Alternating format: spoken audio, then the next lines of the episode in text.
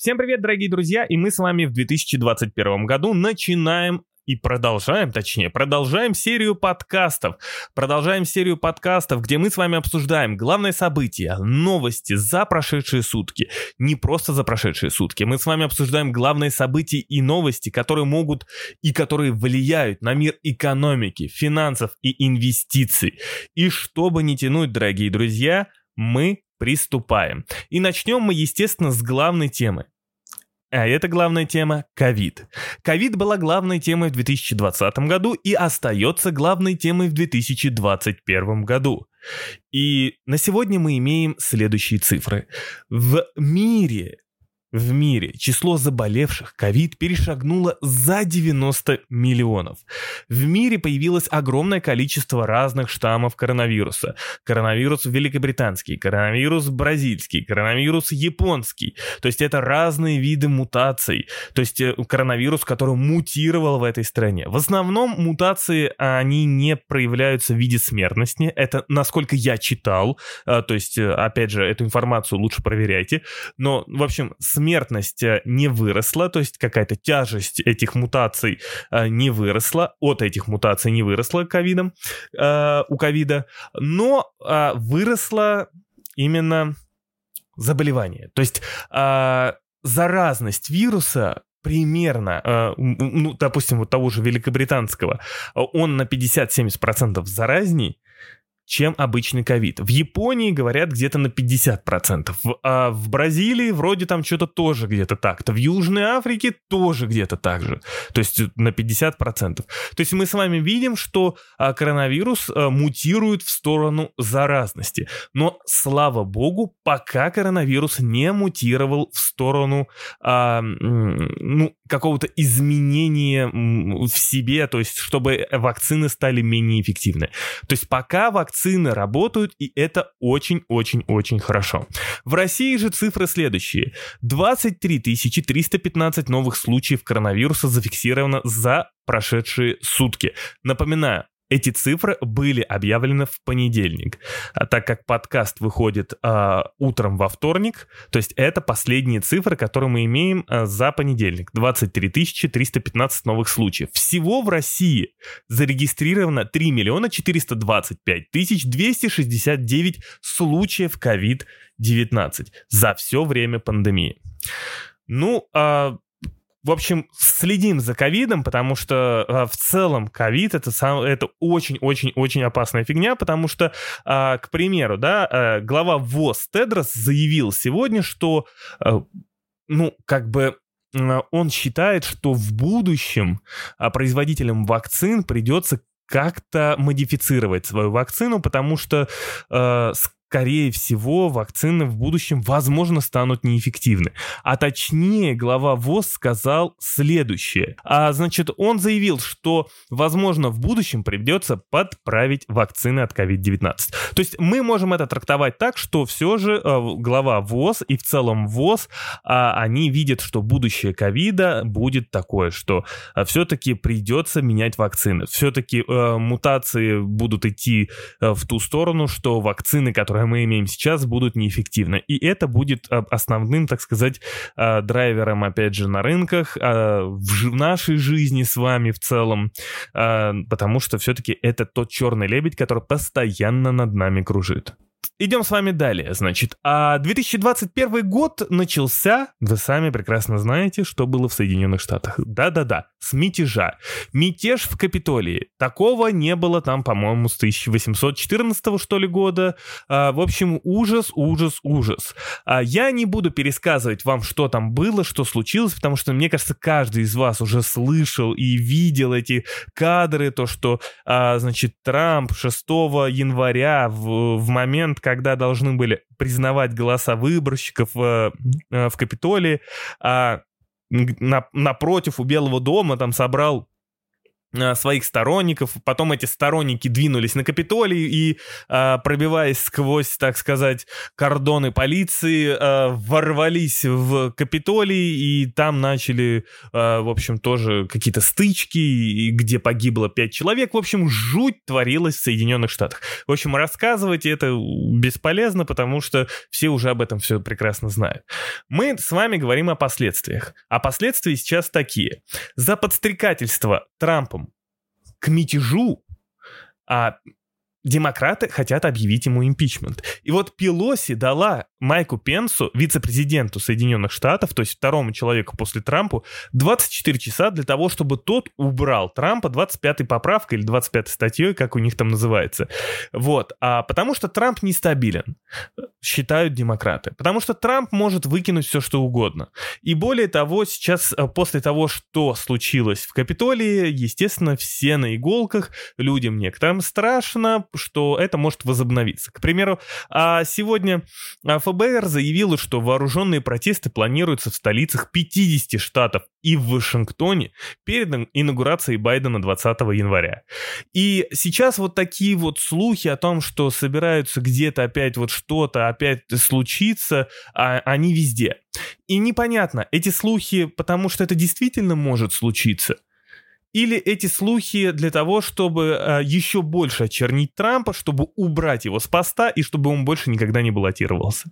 То есть, э, либо, ну, как бы я ни за кого, ни за Трампа, ни за Байдена. Я считаю, что Трамп действительно а, тем, что он, под, ну, то есть выборы уже прошли, и он постоянно орал про то, что они сфальсифицированы и так далее и тому подобное, а хотя в момент выборов он как-то не чесался для того, чтобы а, проверять выборы, чтобы ловить за руку именно фальсификации эти. То есть он после выборов уже начал после драки махать кулаками, когда, ну, это уже было глупо совершенно.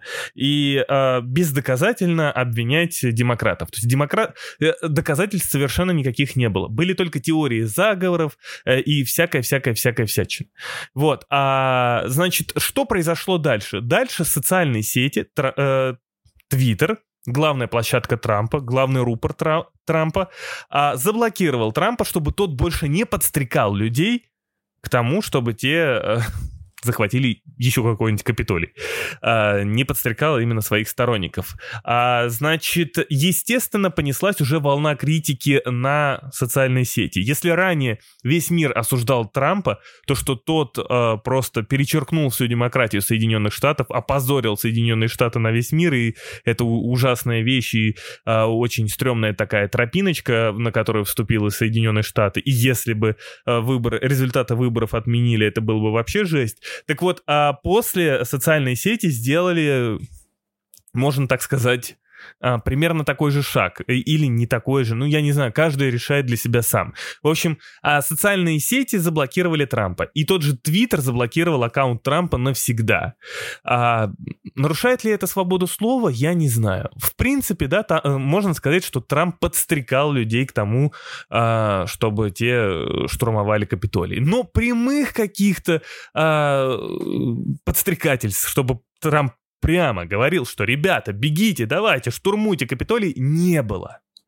То есть а, Трамп говорил о том, что выборы сфальсифицированы, говорил. В момент э, того, когда люди находились в Капитолии и как раз-таки там происходили все эти страшные вещи, где погибло, опять же, э, ну, пять человек, э, Трамп выпустил видео, что выборы сфальсифицированы, но, ребята, как бы давайте это, ну, вы разойдитесь, что ли, мы должны мирно, вот. Ну, как бы такой себе, такой себе призыв разойтись, знаете, когда говорите своим сторонникам, выборы сфальсифицированы, ну, я за мирный протест. Ну, то есть, а, это тоже можно расценить как подстрекательство. И социальные сети, естественно, имеют определенные правила, и они по этим правилам посчитали, что это разжигание какой-то, а, ну, розни, и, естественно, заблокировали Трампа. То есть, тут как бы вот э, тонкая грань. То есть, если вы симпатизируете Трампу, естественно, вы будете придерживаться больше э, тому, что это, это, естественно, нарушает свободу слова. Если вы симпатизируете больше Байдену и демократам,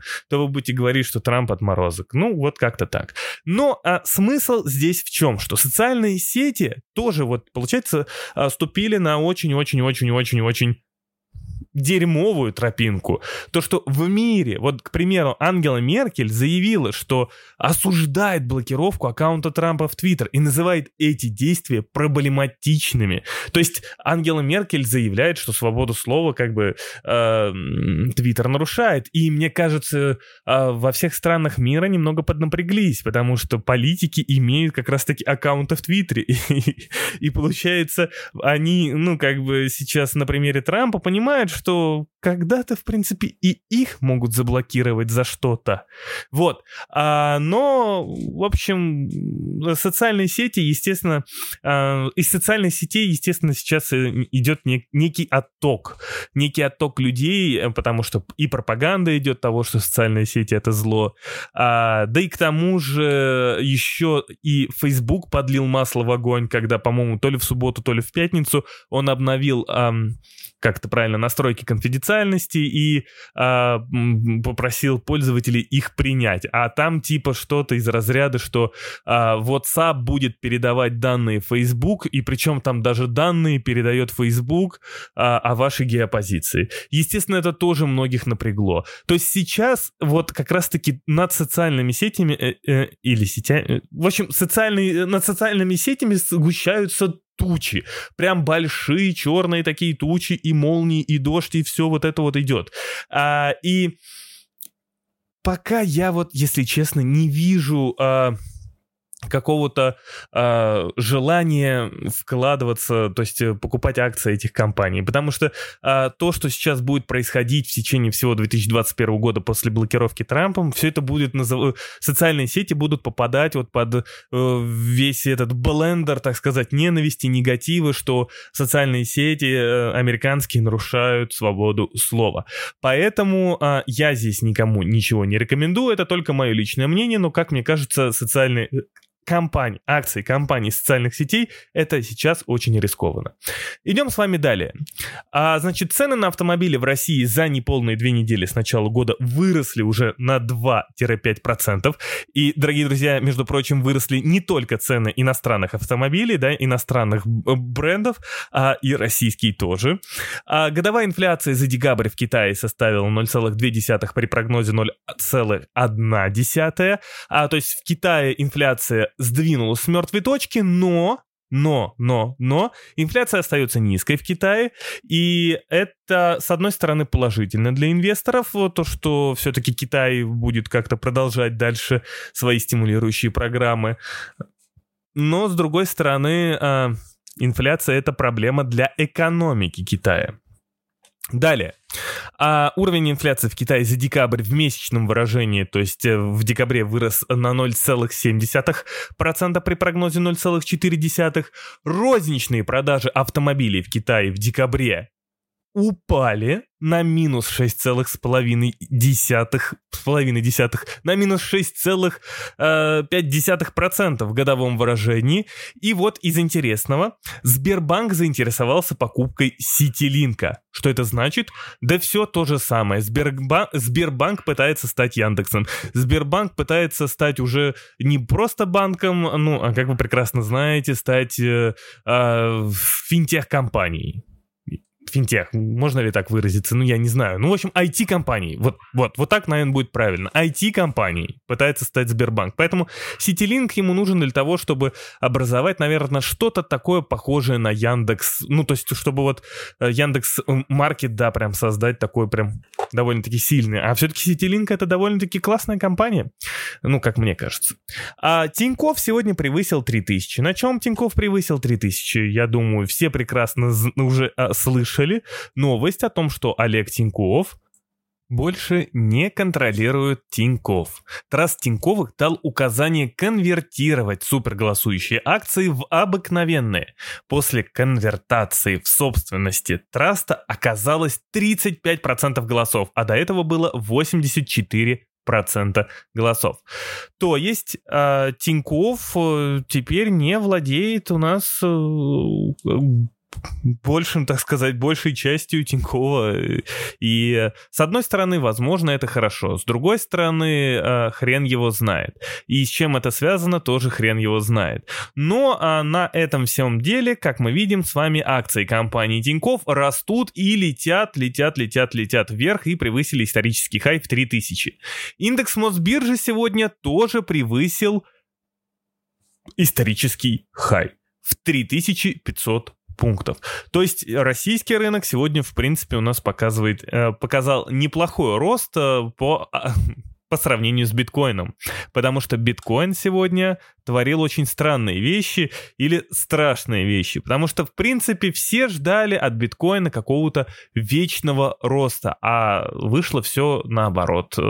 Э, биткоин сегодня, так сказать, с, помните вот этот вот хай, который был там где-то в районе 42 тысяч долларов, и с этого хая биткоин упал до 30 тысяч 500 долларов.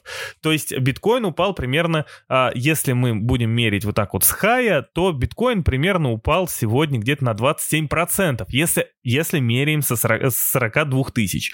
А сегодня, сегодняшнее падение было 20%. С чем это связано? А, ну, как мне кажется, это связано с тем, что наконец-таки люди начинают фиксировать прибыль. А, плюс, а, к тому же, индекс доллара США растет. Индекс доллара США сегодня достиг а, трехнедельного максимума и доходил сегодня до 90 а, целых семь десятых. На данный момент, пока я записываю этот подкаст, он 90 целых 4 десятых. А, и также растет а, доходность по десятилетним казначейским облигациям. Сейчас она находится на максимуме за, ну, то есть с марта 2020 года на уровне 1 13. А, я в свой телеграм-канал Dart Traders скидывал а, идею, скидывал эм, такую, ну, э, даже не то, что это идею, ну, в общем, комментировал как раз-таки а, заявление неких китайских, э, азиатских фондов, где азиатские фонды говорили о том, что как только доходность по десятилетним казначейским облигациям США дойдет до 1,3, а, из азиатских бумаг все побегут в казначейские бумаги Соединенных Штатов. Поэтому сейчас, пока доходность 1.13, кажется, что вроде бы все более-менее нормально. Но как только будет 1.3, а с Азии э, планируют перебраться в казначейские бумаги Соединенных Штатов. Что это будет означать? Это будет означать рост доллара. Да, доллар будет расти, а, и, ну, собственно говоря, а, рисковые активы будут падать. Что будет с рублем? Рубль тоже будет падать. Потому что, э, потому что объясняю простую истину. Индекс доллара США находится даже вот сейчас, несмотря на то, что он вырос до трехнедельного максимума, вот сейчас он находится в самом низу 90. То есть 90. Вот. А буквально где-то в марте 2020 он был в районе сотки. Это очень много для индекс доллара США. Вот это вот падение, которое произошло с сотки а, до 90, это очень много индекс доллара США потерял. Так вот, а суть в следующем, что на фоне того, что индекс доллара Соединенных Штатов падал, падал и рубль.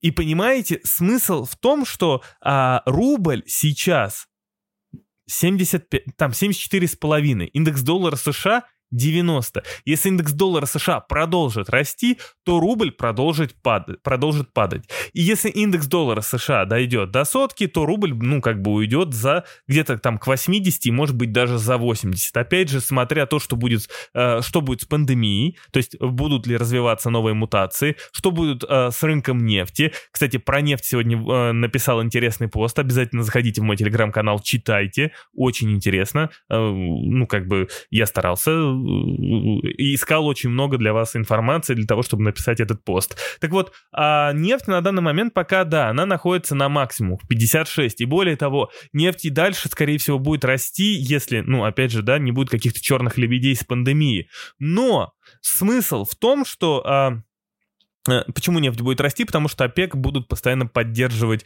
э, рост э, цен на нефть. Но смысл в том, что даже несмотря на то, что цены на нефть растут, э, если индекс доллара США будет э, расти, э, индекс доллара США бу- будет сдерживать э, рост цен на нефть. То есть он не будет таким резвым, если бы индекс доллара США оставался на месте. То есть если бы он оставался на уровне 90, и ОПЕК продолжали бы поддерживать рост цен на нефть, то есть там добровольные сокращения, еще какая-нибудь хрень. Вот. А, но если индекс доллара США будет расти, то, ин, э, то цены на нефть будут сдерживаться. Вот в этом-то вся, блин, проблема тоже.